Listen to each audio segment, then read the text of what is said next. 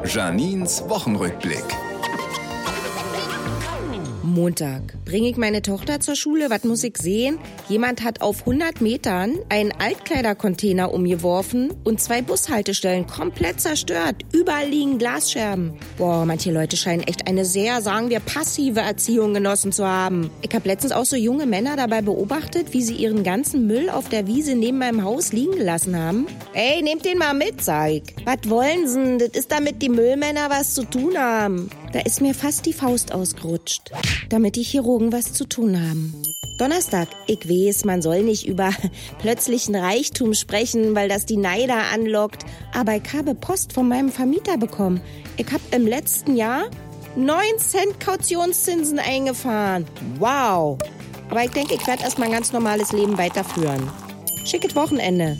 Ich hab kinderfrei und ich werde mir mega viel ungesundes Essen bestellen. Wenn der Liefermann dann mit den zehn Pizzen kommt, rede ich dann immer ganz laut in die Wohnung hinein, als wären Freunde da, damit er nicht denkt, das wäre für mich alleine.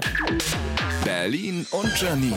Auch als Podcast auf rbb888.de.